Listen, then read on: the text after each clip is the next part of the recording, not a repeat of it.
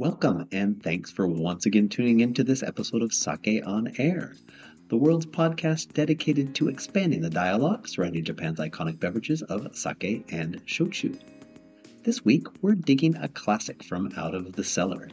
Our episode dedicated to exploring the absolute magic of sake that's been crafted to stand the test of time. While it's still a relatively niche category within sake, more and more producers are leaning into clearly communicating the amount of time and in what form their sake spends maturing prior to release. And the wider beverage loving community is finally starting to take notice. From a production standpoint, there are quite a few tricks of the trade that allow for a wide variety of flavor and style creations. The one quality, however, that just really can't be replicated through any other means is the unique and special character born only through the passage of time.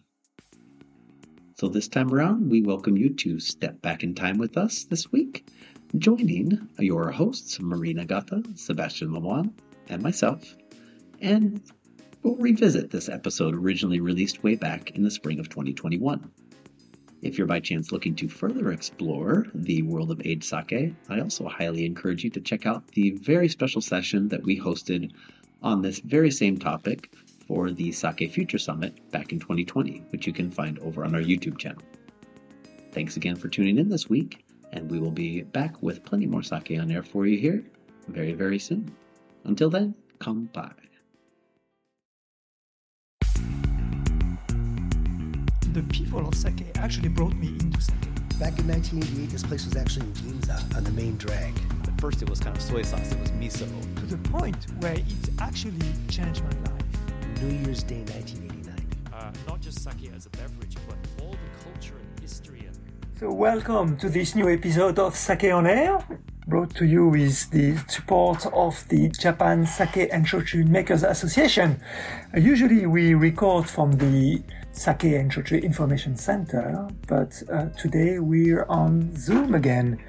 And um, it's a great pleasure to have our usual host, Justin, with us. But today I'm particularly happy to have Marie back on the show to talk to us about, I think, a, a, a fascinating uh, topic for, um, for, for the world of sake and uh, something which is really promising. It's Koshu. So, good evening to you. Good evening to you too. Um, and Sebastien, thank you for having me on the show. It is actually uh, a great timing because as many of us have uh, we've been i've been spending quite a lot of time indoors thanks to the whole covid pandemonium.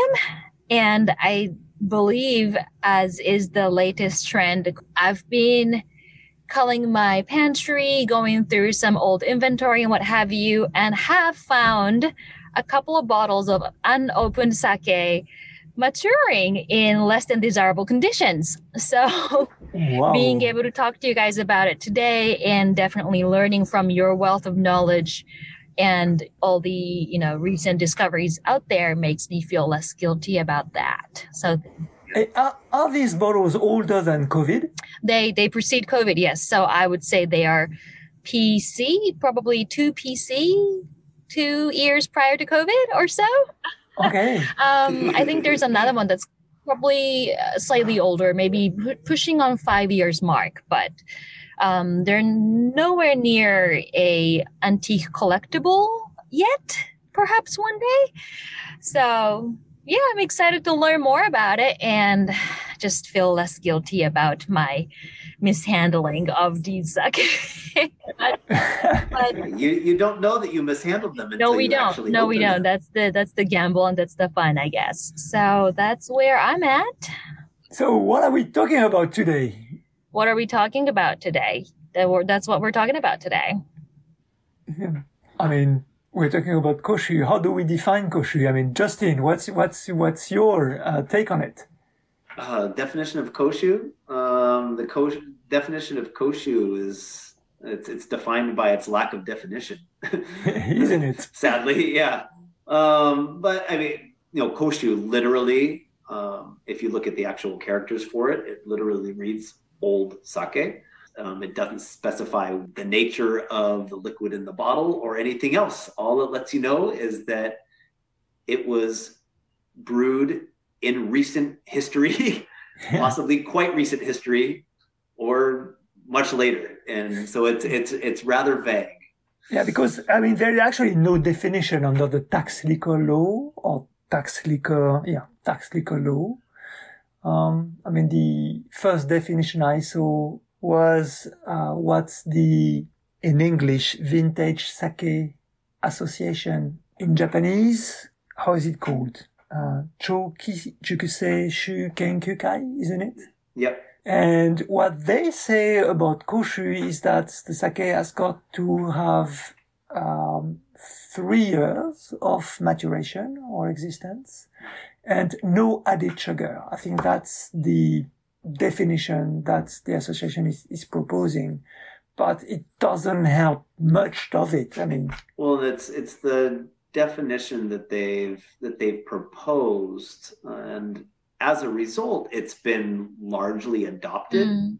Basically, just because nobody else has come up with anything else, a- another proposition prior, or well, until recently, since, and so it was just sort of became, even though the members of that organization are limited to, but I think there's only there's roughly say 50 members of that organization. About two-thirds of them are breweries. Some are wholesalers and retailers but it's clearly not representative of the entire industry. It's representative of you know a segment Mm. of the industry that got together and you know um, were able to agree upon a certain a certain definition. But as you said it's not um, legally defined in any way. And so but as a result because that's sort of been adopted that's what a lot of the education or a lot of the communication states that you know the koshu is sake that's been aged for a minimum of, of three years. Um, but in reality there is no real legal definition i guess you could say.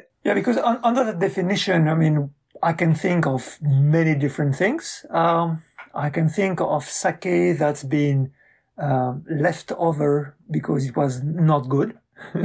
and so it's waiting until it gets good or it gets palatable. Or I can think of, um, of sake that, uh, is left there because it was just not sold. So it was good, but for some reason, um, the clients did, did not buy it. So it's, it's, it's been sitting there. Um, but it's not the only, only two uh, dimensions. I mean, clearly, uh, amongst these, uh, 50 or so members of the association, you have Kura that have specialized in the production of koshu, of matured or aged sake. Um, and, uh, they've been doing that for a, a, number of, of, of, of years now. And the, the association was created in 1985, if I'm, if I'm correct. So that's already 36 years of, um, of, of, of history. Uh, what, what else can you think of in terms of, uh, how, how, how broad it, it can get, how, how, how difficult it is to define koshu? I, I mean, you touched on an important point, and that kind of comes down to intent the intent of the producer, the intent of the seller, and then the intent of the consumer, right? And when you factor in time, all of a sudden, every person along that chain plays a role, intentional or not right? Right. Um, and so the idea of having let's let's assume that the definition is a is a minimum of three years, and a producer ages a sake for three years, brings it to market, and says this is our you know our three year aged koshu. Um, then that's sitting at the retailers. Um, as you said, that may or may not sell right away um, for any number of reasons. Um, that retailer might decide to sit on it for even longer because they see a future in whatever's in that bottle. Um, and that would be part of the intent. It may sit on the shelf because there just wasn't, maybe that's a retailer that doesn't have a particularly large client base or market that they can bring that that, that they can bring that type of product to. Um, it just didn't get prioritized, so it ends up sitting there for four years or five years. That's a possibility. That's you know neither the intent of the brewer or the retailer. Um, that being said, it could end up in the hands of a restaurant that you know serves it, thinks it's fine, and then sees further potential in it, keeps it open, decides to sit on it for another six months or six years, and they're you know at, at that point they're the last ones who play a role in that because they're providing it directly you know as a service to whoever's dining there. Um, but then you also have, of course, um, the consumer who gets their hands on a bottle of sake um, and they don't drink it for a period of time. You know, is it because they want to let that sit a little bit longer, um, whether that be in their fridge or under their sink or you know wherever it is they they keep their their beverages, or is it just one that they got for a present? They don't drink a lot of sake and it ends up just sitting for a long time. I know my family has an entire collection of those. I should probably, you know, I should I should probably dig through those one of those days. Is that your story, Marie? Um, similar along the line, I would say. Um, I think at least one of the bottles that I discovered in my pantry was, um, I, guess, for the lack of a better word, what you would call a competition sake that came in its own proper wooden box and everything. Um, I must have gotten it as a gift years back and then thought, oh, you know, this is such nice sake. I must save it for an occasion. And it was just quietly resting, sleeping, being forgotten in the back of my pantry. Um, now gleefully discovered, but um, I now have this conundrum of should I open them now or should I give them a couple more years or you know what should I do? Should I even talk about it because I do feel a bit a bit guilty. Um, will my sake community judge me if I do come come out of the closet? That, that's a very important point because in, in recent years, the, the sake market has been really uh, trended toward uh, pushing freshness as a core value or quality. And um, Koshu is, is, is going against that trend um, because uh, that's the important word that you mentioned uh, Justin this time. Um, time is kind of left out in the equation of, of sending um, to the market fresh sake to um, to consumers. Well, it's there, but time has to be as short as possible. Uh, Koshu uh, comes as sort of a a new uh, dimension, a new a new a new uh, paradigm in uh, in the world of sake, doesn't it? There's also the you know conversation of how do you define or distinguish between Jukuseishu and Koshu. I think Justin touched on it briefly earlier, um, but you know, we, will will I refer to my forgotten age-old sake as Jukuseishu or Koshu, or are they, you know, just in a new, entirely new category altogether? And um, we have several vague guidelines um, proposed by individual organizations or opinion leaders, but like Justin said earlier, there is no industry wide or, or legal standard. Yeah, and that's you, you you brought up another important word is that I have the jukuseishu, mm. which is right literally matured sake, um, whereas koshu, the actual the literal translation would be old sake, which doesn't sound quite as appealing. Um, but it's you know a lot of times they say aged sake, um, being matured sake. Then you can add choki onto the front of that long-term age sake you know? Um and it's and it's and that's a that matured or that long-term age that jukuseishu that's terminology that's been i think prevalent for a significant period of time but it hasn't as, as far as sort of a nature of a process but it hasn't been used at least not prominently until probably relatively recently as a signifier sort of used to indicate the nature of the process that it's undergone, say to a consumer. Mm. Um, because koshu tends to have, or at least it has, you know, been associated with certain characteristics um, in color, in flavor, in aroma, in overall general profile. Whereas when you look at jukuseishu and um, again, not all because there's no definition, but a lot of places that choose to use the term jukuseishu tend to do so with the intent of indicating that it's different from a koshu, right? right? It has some of those characteristics that you're looking for from aging, but it's not immediately identifiable as something that a lot Mm. of people would characterize as a koshu. Um, so it becomes all of a sudden now you have sort of two terms that are both referring to a sake that has undergone, at least in relation to time, a similar process, um, but an attempt to develop a differentiation um, between those as well.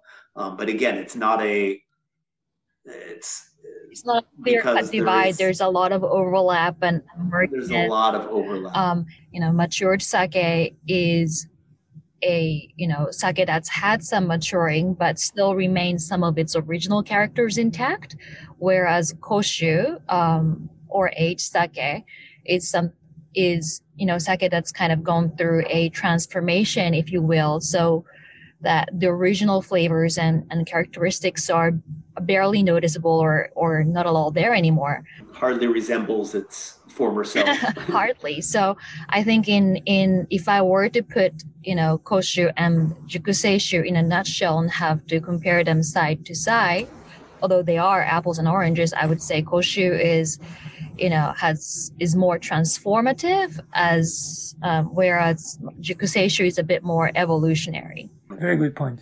um, what Justin brought up earlier, which I thought was really interesting, is the notion of choki jukuseishu, so long-term matured sake coming into circulation in relatively recent years. I wonder if that circles us back to um, Sebastien's point earlier of how aging an old sake for a, a, real, a very long time have been considered as not so desirable in the Japanese market, at least. You know, we tend to associate the word ko or furui with not so desirable. I think like when it when you say old rice or komai, um, you know, leftover rice from previous year, it's kind of like a discount product um and on the store shelves. And I wonder if Choki Jukuseishu was sort of like a, a producer's way of leewaying around the notion of aged sake without having to use the word koshu. Yeah, what what a great transition actually, because we I was about to uh, ask you or uh, or maybe remind our listeners about um, how koshu or koshu's history has uh, evolved over the last uh, centuries, um, and I wanted to. I mean, there's no harm attracting your attention or your focus on a recent publication uh, by Sake Today, the magazine, the English language magazine about sake and sake culture. There was an article by Ayuko Yamaguchi which gives us a number of elements about the history of, of Koshu. And, and clearly in, in ancient times, um, I'm talking about Muromachi period or even Edo period, uh, Koshu was around. And, and more than that, Koshu was seen as a very valuable sake, at least when it was good, I suppose. Um, and you know, there is this, all these, uh, Japanese or I would say Asian uh, notion or perception of, of, of certain good and bad years and three year, five year, nine years koshu or aged sake um, was seen as an extremely valuable product in the market. But then something happened when the Meiji administration came into power. It had to uh, find huge new sources of funds to change Japan, transform its economy, transform its society. Uh, the uh, most, the only actually revenue of the state was the land tax. And the administration chose sake, nihonshu, alcohol, as the new source, I mean, the, the, the, the leading source of income for the state coffers by all means, this, this was not new. And uh, at least some Japanese researchers thinks that Japan is one of the country that started taxing alcohol the earliest. I mean, before China and most definitely before Europe. So very early, sake became a source of income for uh, the elite. Um, either the imperial house in Heian times or the shogunate in, in Kamakura times. And it's, the shogunate started to um, actually tax koji, uh, koji making rather than sake making because uh, they didn't want to hear about uh, sake. It was not seen as a good product for uh, for samurais to consume anyway. And so the Meiji administration did was to choose a particular avatar of a sake tax, and that avatar is called zo kokuze, which means to tax sake as it is produced. And actually what it meant is tax sake as it is pressed from the mash. And um, by choosing such a mechanism to tax uh, sake production, they just discouraged the entire brewing world um, from uh, aging or, or, maturing sake. I mean, very to be very practical, uh, there were a number of uh, tax inspectors um, touring the country, going uh, from kura to kura, counting rice bags, counting moromi tanks, and making peregrinations, and and coming back a few months later and asking for money. Um, how many moromi tanks did you do? How many sake bottles did you or sake taru did you produce?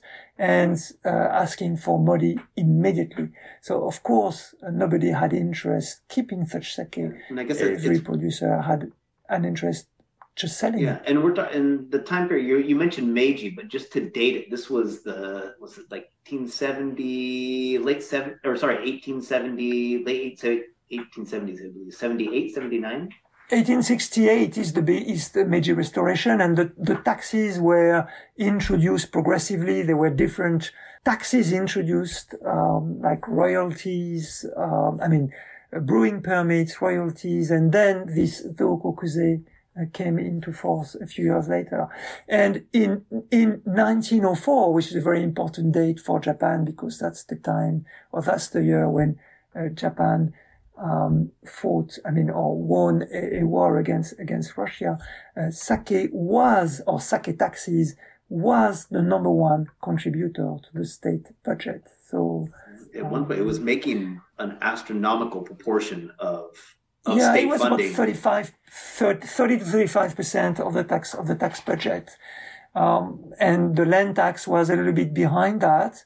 Um, and, and that level was never found back because, of course, as the, uh, of the Japanese industry started to grow, then corporate taxes started to play a, a growing role and then income taxes in, in the state budget. But clearly, uh, that Zo Kokuze um, played a, a, very important um, role in the this uh, temporary um, erasing of the koshu culture or mature sake culture in Japan. Right. Well, because you said it was in, instituted in the late 1870s, and then it wasn't abolished until what the 1970s. Is that right? 1970s, yeah, I think Right. yeah, that's the And so that's that's the time when it completely mm-hmm. disappeared. right, and so if you think you have a 100 year gap where you have you've discouraged producers from holding on to anything.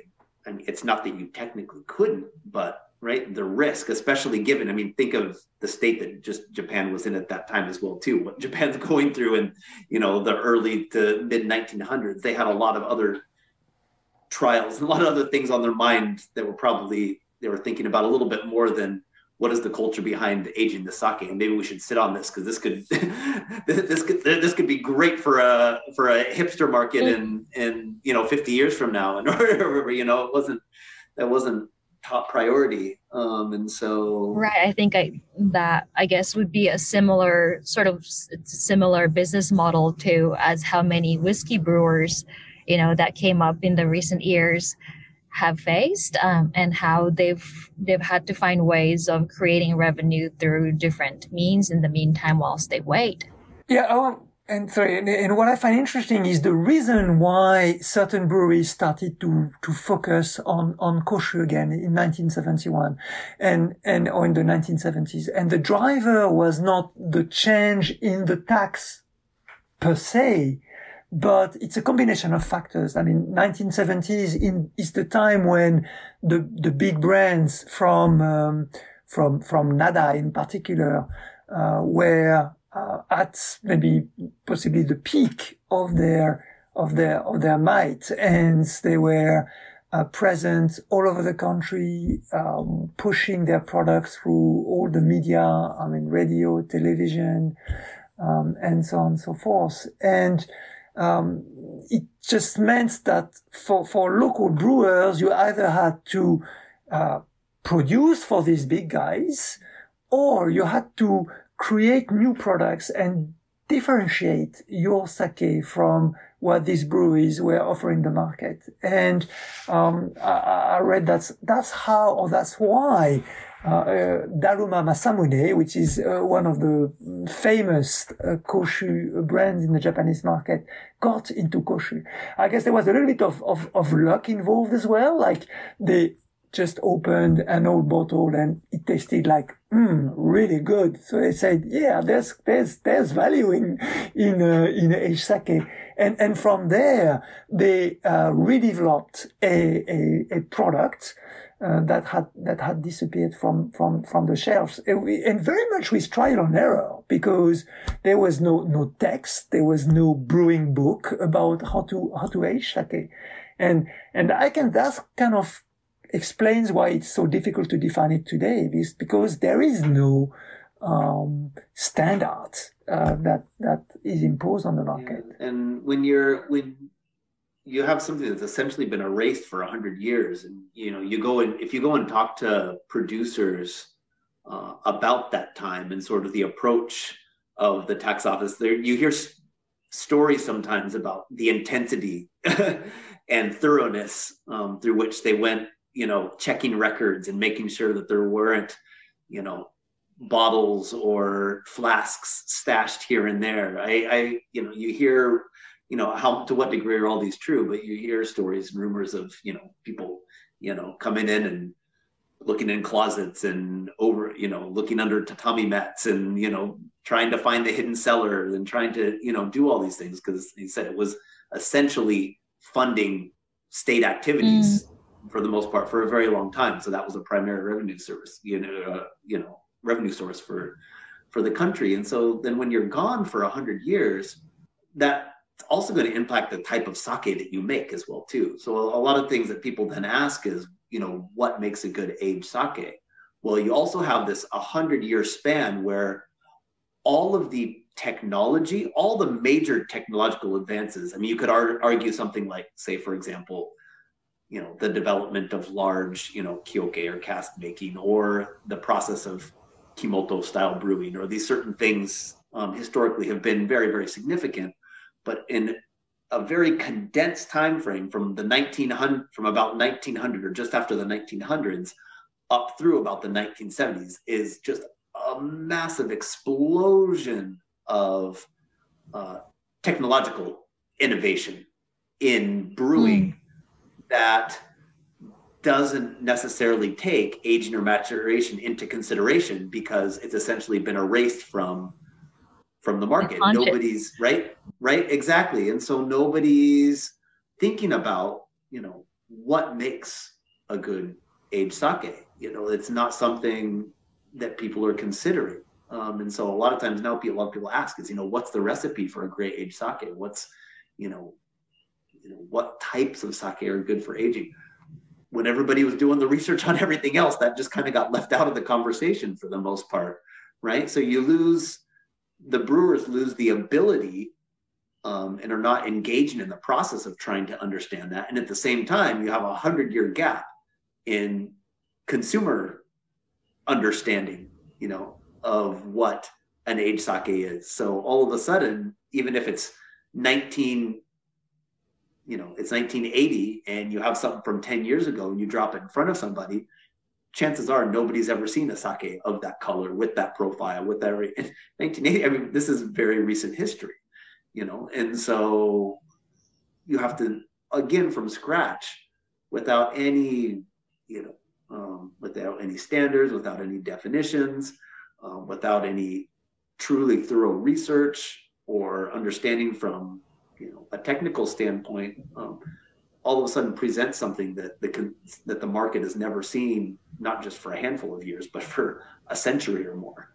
You know, and so you're in the process of having to build that from scratch. And one thing that they're really leaning on is this idea that you mentioned, you know, Sebastien earlier, is that the idea of an age sake or a long-term age sake is something that has been appreciated, you know, historically. Mm.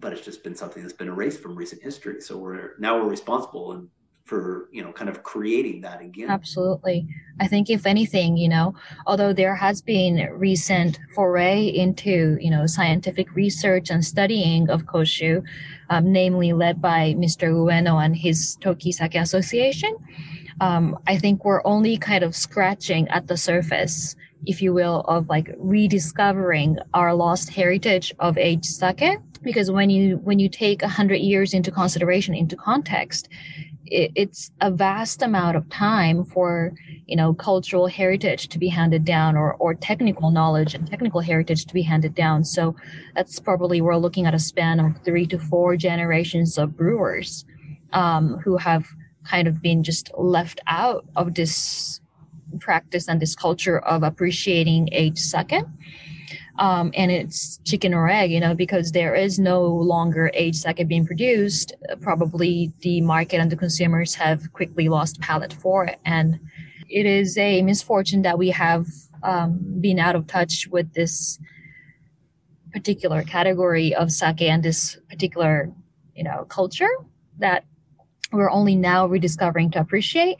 Marie, you, you mentioned uh, Ueno-san, so I mean, maybe just one one word uh, about uh, Ueno-san. Uh, Nobuhiro uh, is a Japanese gentleman who uh, was trained as a bartender and uh, worked for um, a hotel, a New Otani hotel, and then La Tour d'Argent restaurant there. And I think after introducing koshu to the French chefs at La Tour d'Argent, he, he, really saw the value of uh, koshu as as as a drink, uh, or maybe he was convinced before that, but he just saw that there was a good um, feedback or reply from uh, new uh, potential sake consumers. And since then, I mean, he's been the ambassador uh, or one of the most prominent supporters of uh, of koshu of age sake, and so he had a place. He has a place called Shu Salon. It was in Shinagawa. Now it's in Ginza, and um, I actually interviewed uh, Ueno-san uh, recently. But going back to something else you said, in 2019 he created. Uh, he was the founder of, of Toki Sake Association, um, today there are about seven members, and he, he will aim at, at growing that that uh, that number of, uh, of, of members. And um, Toki means uh, means means time in Japanese, but I think within Toki there is this uh, notion that time is uh, is there is something positive about changes in time or, or the way time uh, or, of the way um, uh, times brings changes, some, something like this. But that's a, a very Japanese nuance. Um, but I, I wanted to uh, to ask you. I mean, if somebody asks you what what what does koshu taste like, what what what would you answer to that? Let, hold on, let me see. mm, this particular one that I'm working on here, hints of almond, mm. raisin, what color is it? Is it still transparent? Oh or no, no, no. So we're looking at we're looking at something. It's very amber, amber? very amber in color. Okay. Yeah, and I guess different. So what I'm I just kind of like I got home right before starting this. I just grabbed the most koshuish looking bottle um, near near the near the fridge near the cellar and and just pulled this along.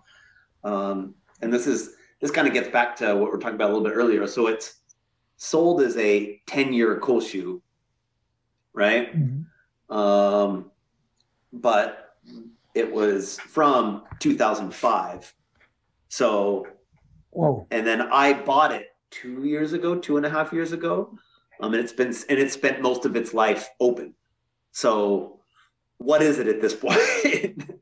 you Yeah. know, um, It's a it's a great example. Yeah. I mean, he, he was aged for ten years by the cooler, and then aged by the retailer for a while, and then you've been aging it yourself. I mean, that's that's that's what's great about exactly, koshu. yeah, and it's and it's fantastic. It's all the sake, fun. sake. Um, but it's um without a doubt koshu, um, as opposed to a jukuseishu. I mean, it it's got um, it's got weight. It's got um, this one isn't isn't overly sweet. It's got some acidity. Um, it is a Yamahai. It's rather high alcohol. It's about nineteen percent.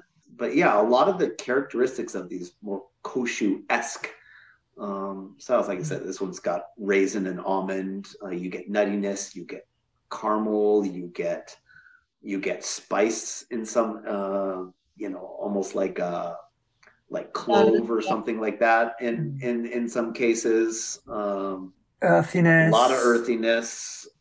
Occasionally, it can be very sweet as well, almost like like plum. Mm. But it's very different from the the the green apple or the banana or the cantaloupe melon or, Or the you pineapple know, and the- mango. Right. Exactly that. Um, I mean, and I, that's that's why I think um, koshu can be easier to understand um, for Westerners who who who are used to drink fortified wines or uh, aged wine than for um, one or two Japanese, I mean, generations of Japanese people who've been mostly used to fresh uh, sake and, and, and, and fragrant sake. Because these characteristics, these aromas that you're describing are the ones we find in, uh, in fortified wines and, and aged wines. I mean, sherry, uh, in the case of, of koshu, it can go uh, as far as, as soy sauce from, from, from time to time. Um, I mean, these, that, that makes koshu. Yeah, um, these are all flavor profiles that you know we know exist and appreciate in more Western beverages, namely, like you said, sherry. Um, I think some koshu tastes like port, uh, Madeira. But I've also had the um, pleasure and the fortune of having like really delicious dessert koshu, if you will, um, which tastes like noble rot wine um, uh, or like a sauterne or tokai, like really concentrated, honeyed, especially if you try like aged kijoshu. It's just Indeed. beautiful. It's very syrupy, uh, flagrant cinnamon and just kind of honey, and it's all that gooey, delicious sweetness. yeah, yeah, I like the way you shake your shoulders saying that. excitement. Yeah, and and I I guess you will agree that it makes koshu a great companion for for food. Um, and I mean, a number of our guests have said that before, uh, be it uh, Pablo in Spain or or, or Xavier in in in France. I mean, koshu is is a great companion. And, and, and because it's a great companion for Western food, for cheese, for, for certain types of, uh, of Western preparation, it's, it's, it's a great ambassador for, for sake as well, I think, in, i- out, outside Japan. Well, with a lot of international cuisine, like I said, there's a lot of profile notes that, like you said, people are used to integrating into the worlds that they're already filled into, into sort of Epicurean experiences that they're already, you know, familiar with. Something I wanted to touch on is, uh, we, we recently, I mean, we just described what can go really well when you aged a good, um, a good sake. Uh, maybe we should say, uh, a, few words about what can go wrong, uh, with, uh, with aged sake and, um, it might not become a, a, a- product um, because the, the, the brewery is unlikely to release it, but consumer aging in particular can uh, can lead to a certain uh, less palatable experiences. So, um, can can you do vinegar with sake, or does it turn into vinegar naturally? Oh, does it, uh, does it turn to vinegar naturally? It's it it it shouldn't.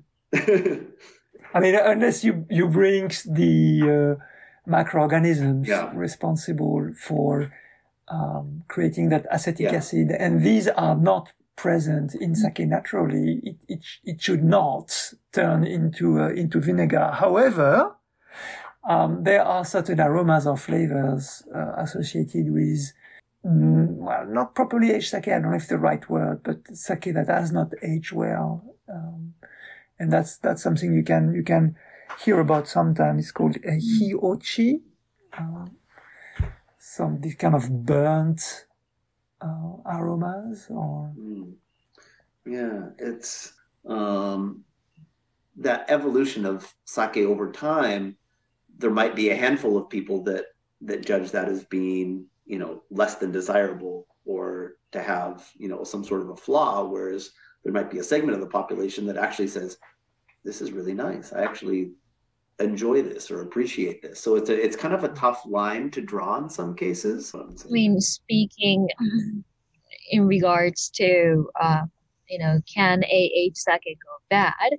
Um, I haven't had success, if you will, in converting sake to vinegar. Uh, not um, um, not personally, but um, there have been, there certainly have been sake that have had years under its belt that I was super excited to try, and it just kind of came out less than impressive you know, where um, for me, the aroma had kind of evaded altogether, making the sake sort of feel a bit flat and just um, Mhm. all oxidization, but no real complexity um, or or nuances. So um, there have been sake that have definitely benefited from age, aging, and some sake, you know, because of what the sake originally was, or because of a number of different variables like how it was stored, the, the duration of which it was stored, um, that turned out to be less than what the fuzz was about. But I guess that's all a, a part of the enjoyment and the fun of trying to play with time, right? Yeah, that's and I guess maybe it's important. I guess maybe to, to just touch real quick on, on. I guess another question that comes up a lot is how is sake aged um, when it's Mm. done so intentionally, um, and then you've got two conversations there. Is one's on the producer side, and then one's on, you know, the The retail, the, the consumer side. I would say in most cases, um, sake that is aged with the intent to be then turned into a product sold as koshu, for example. A lot of it tends to be bottle aged or aged in bottle. Usually those big 1.8 liter um, Isshobin tends to be the standard maturing tool vessel for that. Um, that being said, there are some places that mature in tank in those cases, if they're maturing in tank, a lot of times it's going to be ambient temperature, not always, but in, in many cases. Um, but then once you get into bottle maturation, it, it's sort of all across the board. It sort of depends on the intent. Um, for a long time, it would have been just ambient temperature. Whereas in the last probably 20 years or so, you've been seeing a lot of um, producers investing in refrigeration um, and cool storage. Um, and so you've been seeing places, you know, mature things in bottle for a year, three years, five years, uh, whatever. And it's going to mature very, very different at low temperatures. A lot of times those temperatures they're maturing at are 10 degrees, you know, Celsius or below. Um, maybe often five degrees, and in many cases zero or, or sub-zero temperatures. Um, for in order to um, stall um, that that maturation process, try to sort of suss out the desirable components without letting it just run free, without letting it kind of run wild.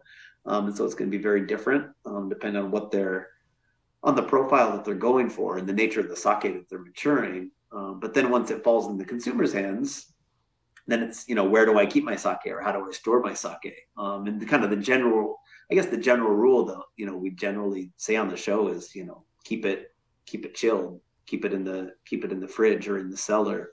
Um, and if there's not room in there, keep it in at least a cool, dark place, whether that's you know a cupboard under the sink or in your closet or whatever. Um, unless um, you know you've gotten your hands on something that you've been informed otherwise, and those exist. Um, but um, yeah, just I guess just worth noting and worth considering just that even though we're saying maturing, you know the the nature under which it uh, you know it's undergoing that that maturation process is really going to change, um, and what the brewer intends on their end um, versus how they want you to experience that is going to be different as well. You, you mentioned uh, beans bottles as the most usual way of maturing Yeah. sake. But what else do, have we got? We've got tanks, and these are usually steel tanks, Hmm. Um, ceramic jars. Yeah, that's the one I did. That's, in- yeah, in there are there are a handful of those examples. Um, but coming back to coming back to tanks or, or, or barrels, I mean, there there might be this perception that a lot of sake is aged in, in, in, in wooden barrels, but I mean, for me, that's mm, the exception. If if if if if it does exist, I mean, we, we I, I definitely see more and more products that has been uh, matured for for a short while in um, in in wooden barrels, but I. I I'm not aware of any long-term aging in uh, in wood. Uh, do you do you have examples? I- do you, have you tried? I can't think of any right offhand. There are a lot of products that spend time in barrel or cask, and and it might be a quote unquote koshu. It might be something that's spent three years, five years, Sure. eight years maturing, but that time that they're spending Sure. in barrel or in cask is more to add nuance as opposed to having that be the dominant or having or trying to use that as a dominant characteristic. So it's maturation time. that might have spent five years either in tank um, or in bottle and three months or six months or only nine months in a barrel or cask. So it's only spent a small fraction of that time. And it's sometimes even less. It might be a matter of weeks. And so it's it's more of a fine tuning um, tool as opposed to it being a sort of a, a maturation standard. At least at this point, I, I imagine there's there's probably an exception or two out there where I don't know. There's a sake that's been sitting in an old, you know, whiskey cask for nine years or something. It's probably out there. I just get just doesn't come. Because it was forgotten. Yeah. Someone tried experimenting and forgot it halfway through. Um, yeah, same here. The number of of sake aged or not originally that have had any barrel contact um, that I know of only had a brief, relatively brief uh, maturing period in in barrels. Um, like Justin said, less so as a storage solution, but definitely more so to sort of infuse and impart some of that oakiness, um, um, barrel flavors onto the finished product. One thing that I just kind of wanted to mention, I guess, was that the nature in which a sake matures over time, yes, you can anticipate certain alterations in characteristics and qualities. Um, uh, you know, we understand what happens when you leave something with certain, you know, constituents in it. Um, that being said, whether that sake turns good or whether that turns bad, it's not linear Mm, it's not a parabola. It's not like it goes up, it hits a peak and goes down. Yes. Um, I guess what's important for people to understand is that it is sort of a, a series of ebbs and flows, and that um, you know a producer might ship something that they intend. They you know they say you know this is the point. You know after X number of years, we think the sake is great. Um, and this is when we want you to enjoy this.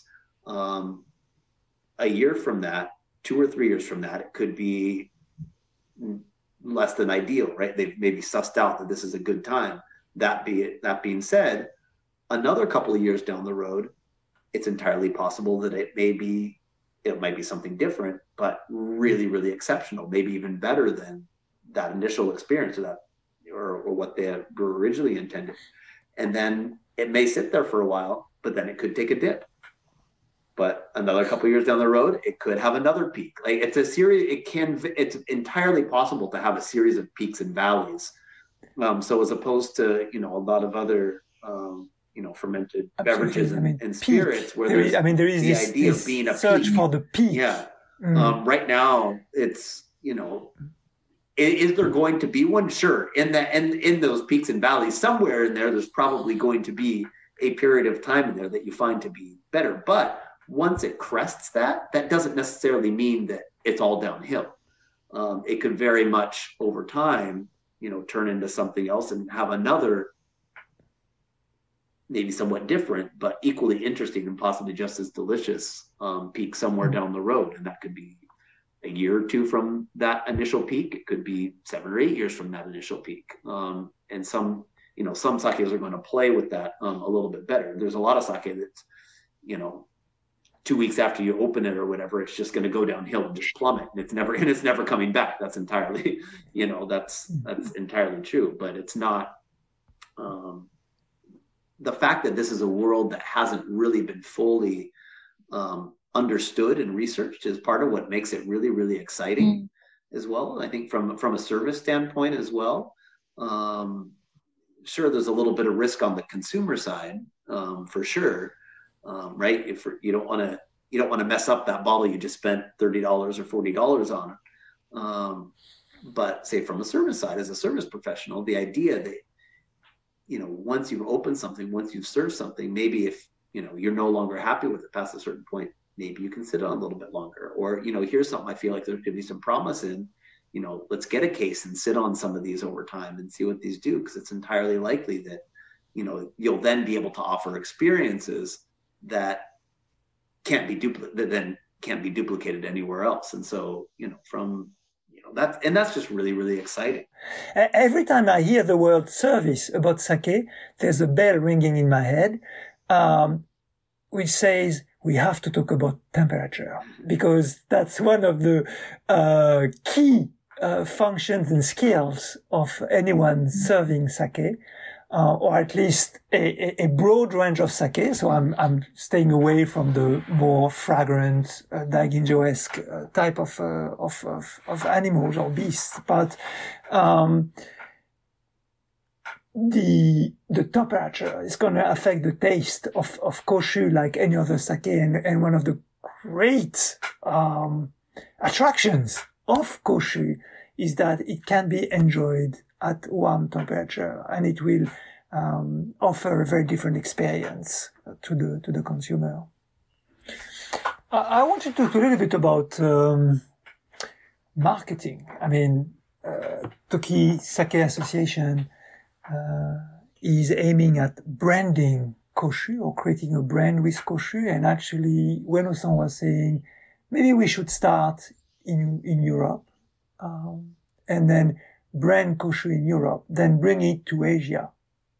And then in Japan and in the US. Um, the US was, was last, but we, we last, we discussed last time just in how Nigori was probably the main product for the US market or how, at least how successful it was over there. What Ueno-san uh, is, is trying to do, is trying to address a, a challenge uh, the challenge of uh, making koshu popular in a market that wants more and more uh, freshness, more and more fresh sake. And, and that market you're referring to being Japan. Yes, Japan. Yes. Um, yeah. So, uh, what what do you what do you see as the main challenges for for koshu in Japan? I mean, it's basically what you said. Well, it's kind of what we touched upon earlier that it's just been absent um, from the market for so long is that there's just there's no hmm. shared understanding around the value proposition of what's in a, an aged bottle of sake. Hmm. It just it just doesn't exist. Period.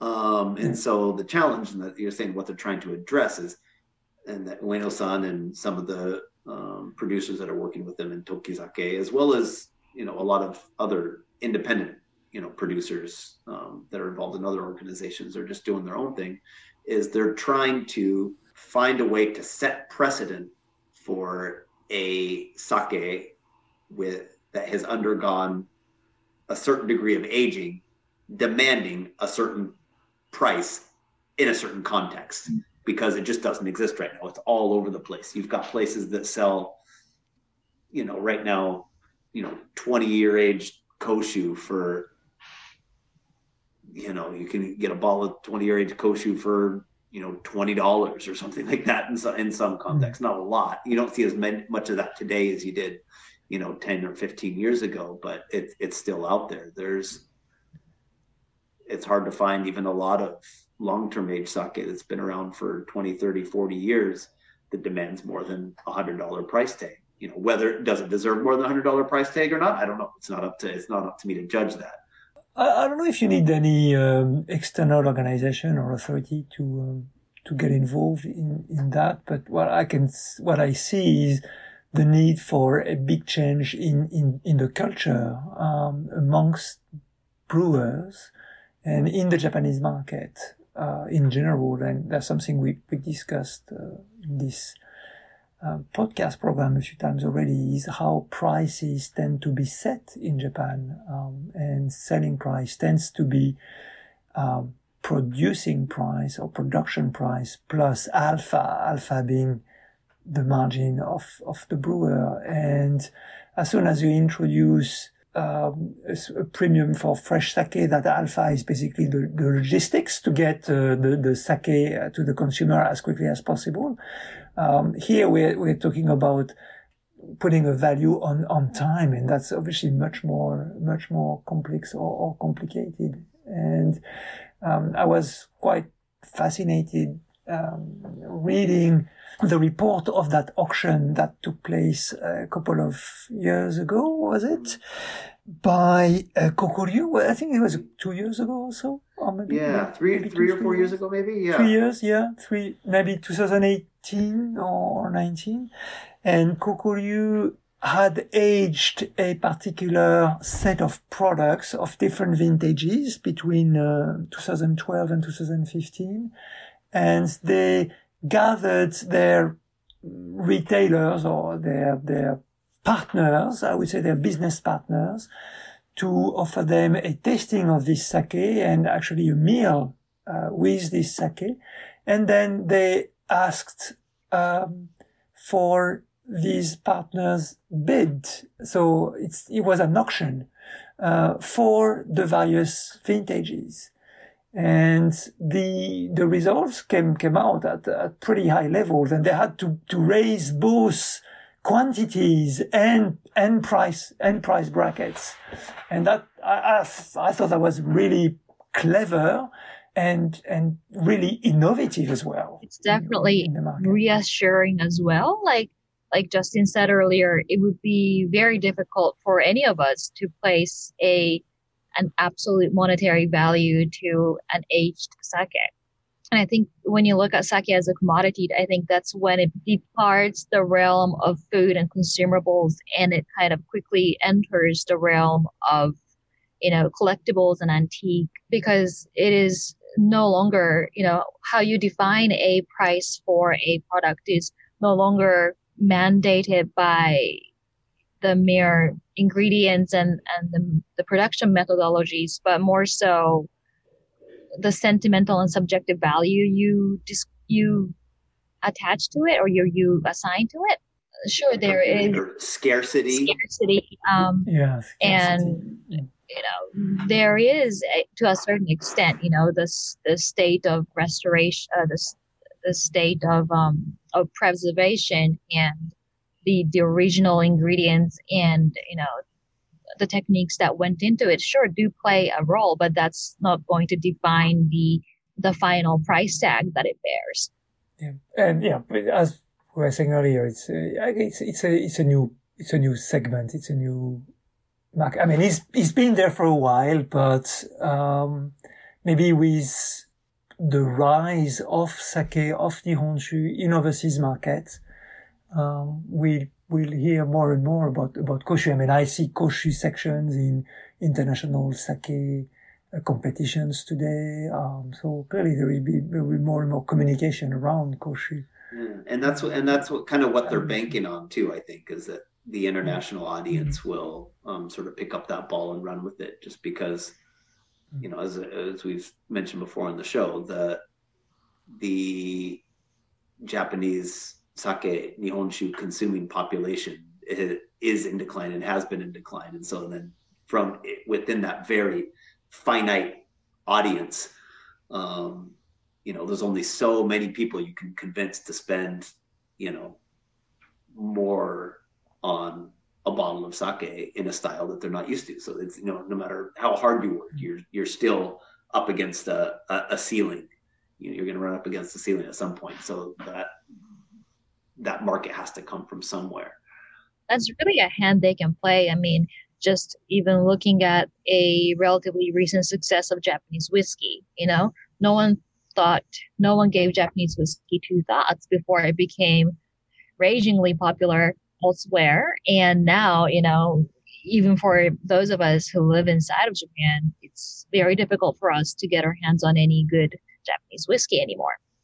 Yeah, and, that, and that's a good point. I mean, just having a precedent, even though whiskey is, you know, it's a distilled spirit, it's a completely different beast, but just having precedent, you know, that association could go potentially go a long ways to help.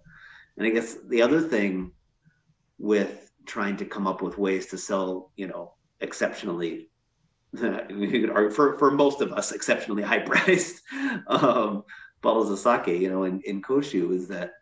Um, Sebastien, as you mentioned before, a lot of the pricing schemes for uh, sake until relatively recently, um, probably in the last 20 years or so, have basically been production cost plus plus alpha, which is not a lot. It's basically based on what does it cost to make this, plus then what do I need just to get my you know my margin by uh, you know assuming I can sell X number of bottles, um, and they've had trouble layering any other additional profitability sort of on top of that.